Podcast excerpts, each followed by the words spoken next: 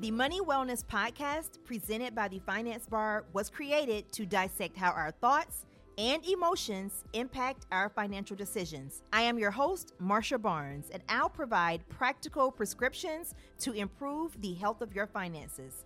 We'll discuss everything from incorporating financial wellness into your self care routine, caring for aging parents, navigating the 50th bridesmaid requests, and learning how to tackle financial anxiety with ease. Get ready for a financial checkup. This won't hurt one bit. This episode is sponsored by SmartyPig, the free high yield online piggy bank. SmartyPig is a unique savings account designed to help you save for specific goals. You can set multiple financial goals that may be funded with scheduled recurring contributions from an existing checking or savings account so you can set it and forget it. Plus, SmartyPig helps you stay on track with a goal planner, helpful reminders, competitive interest rates, referral bonuses, and more. SmartyPig was designed to help put you in control of your own goal planning and financial independence by helping you build a save, then spend mentality and being rewarded for doing so.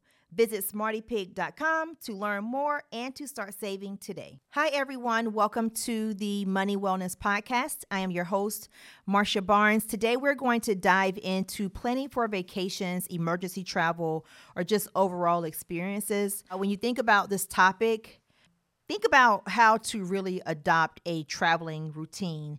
And many of us may have gotten away from that so you may need this episode if you have a habit of, you know, jumping on a plane or train or even in an automobile.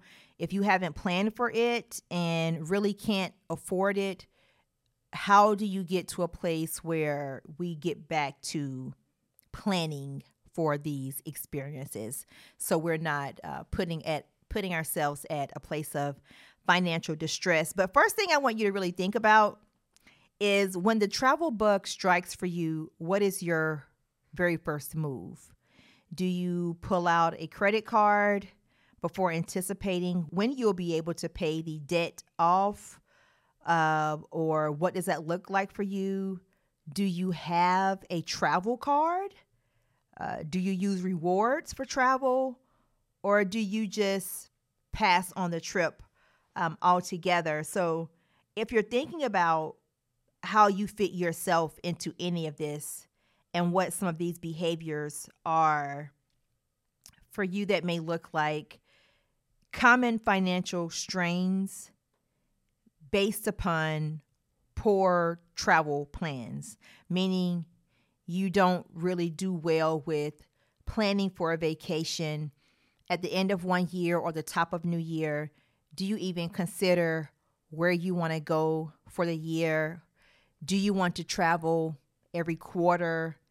Do you want to travel every six months? Or are you someone that you focus more so on staycations in your town and then there's just really one one really big trip for the year?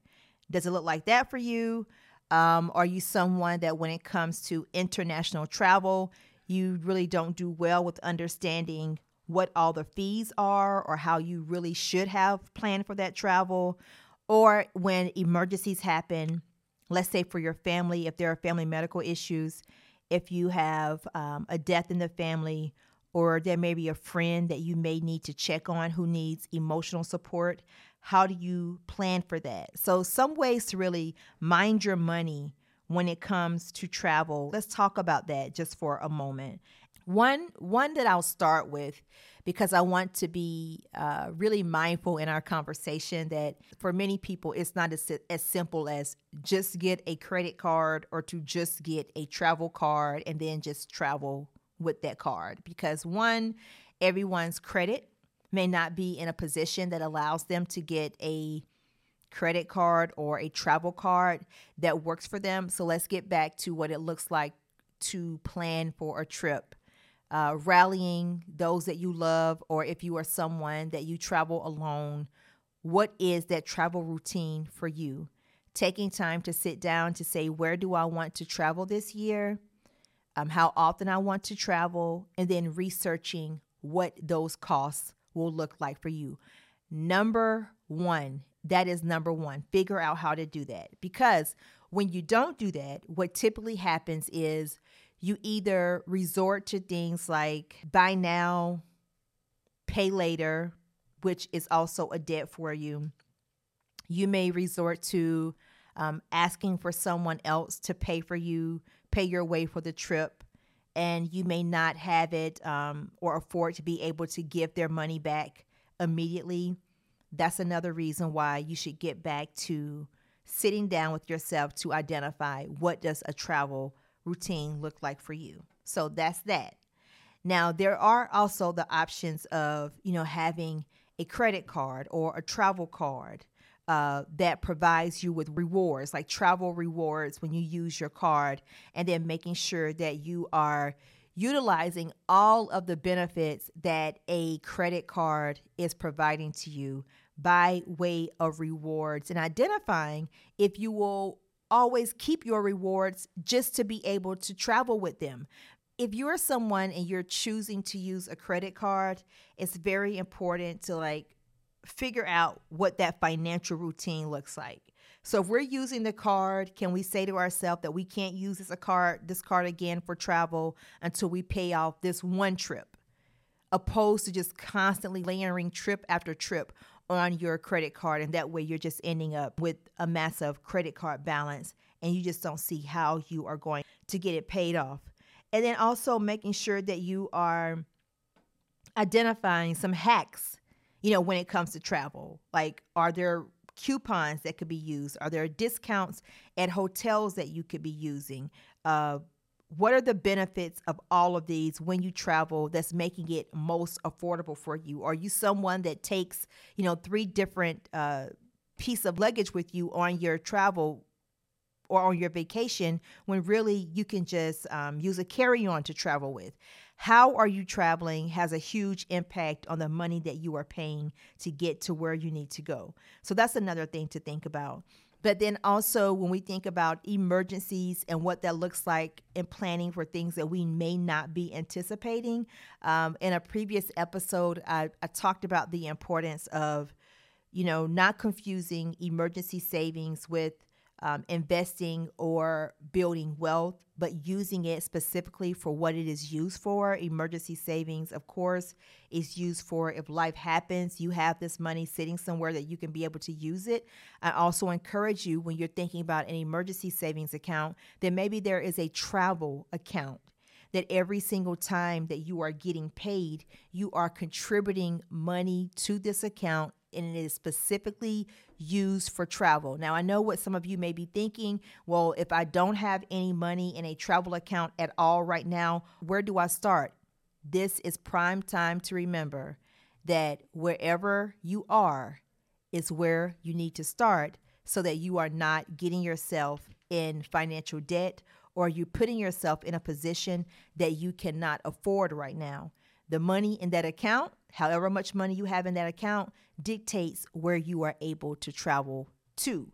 While it may depend on where you're going and the level of fun that you're able to have, sometimes we have to get creative with our experiences and keep our mind at what we are able to do in this moment until we are able to travel further. It keeps you very honest with yourself. It keeps you at a place of having a level of gratitude for where you are at the moment. And in some odd way, it makes you appreciate saving up money for travel a little bit more. We always hear, you only live once. And sometimes that's how we operate when it comes to travel, or shall I say experiences, because you know, now we're hearing that people spend more so on experiences now opposed to stuff. Well, then experiences are just now the new stuff. And it becomes the stuff that we can't, we still can't afford. So planning for travel, financially planning for travel is just as important as planning for any other in other areas in our life.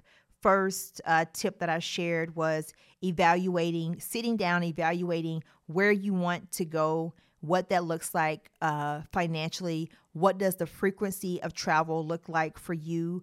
Uh, number two was to think about uh, creating a savings account specifically devoted to travel and remembering that whatever's in the account, that is how far you can go for now. If your credit allows you to have a credit card that provides you with traveling rewards, that's another option, but also putting some other things around that.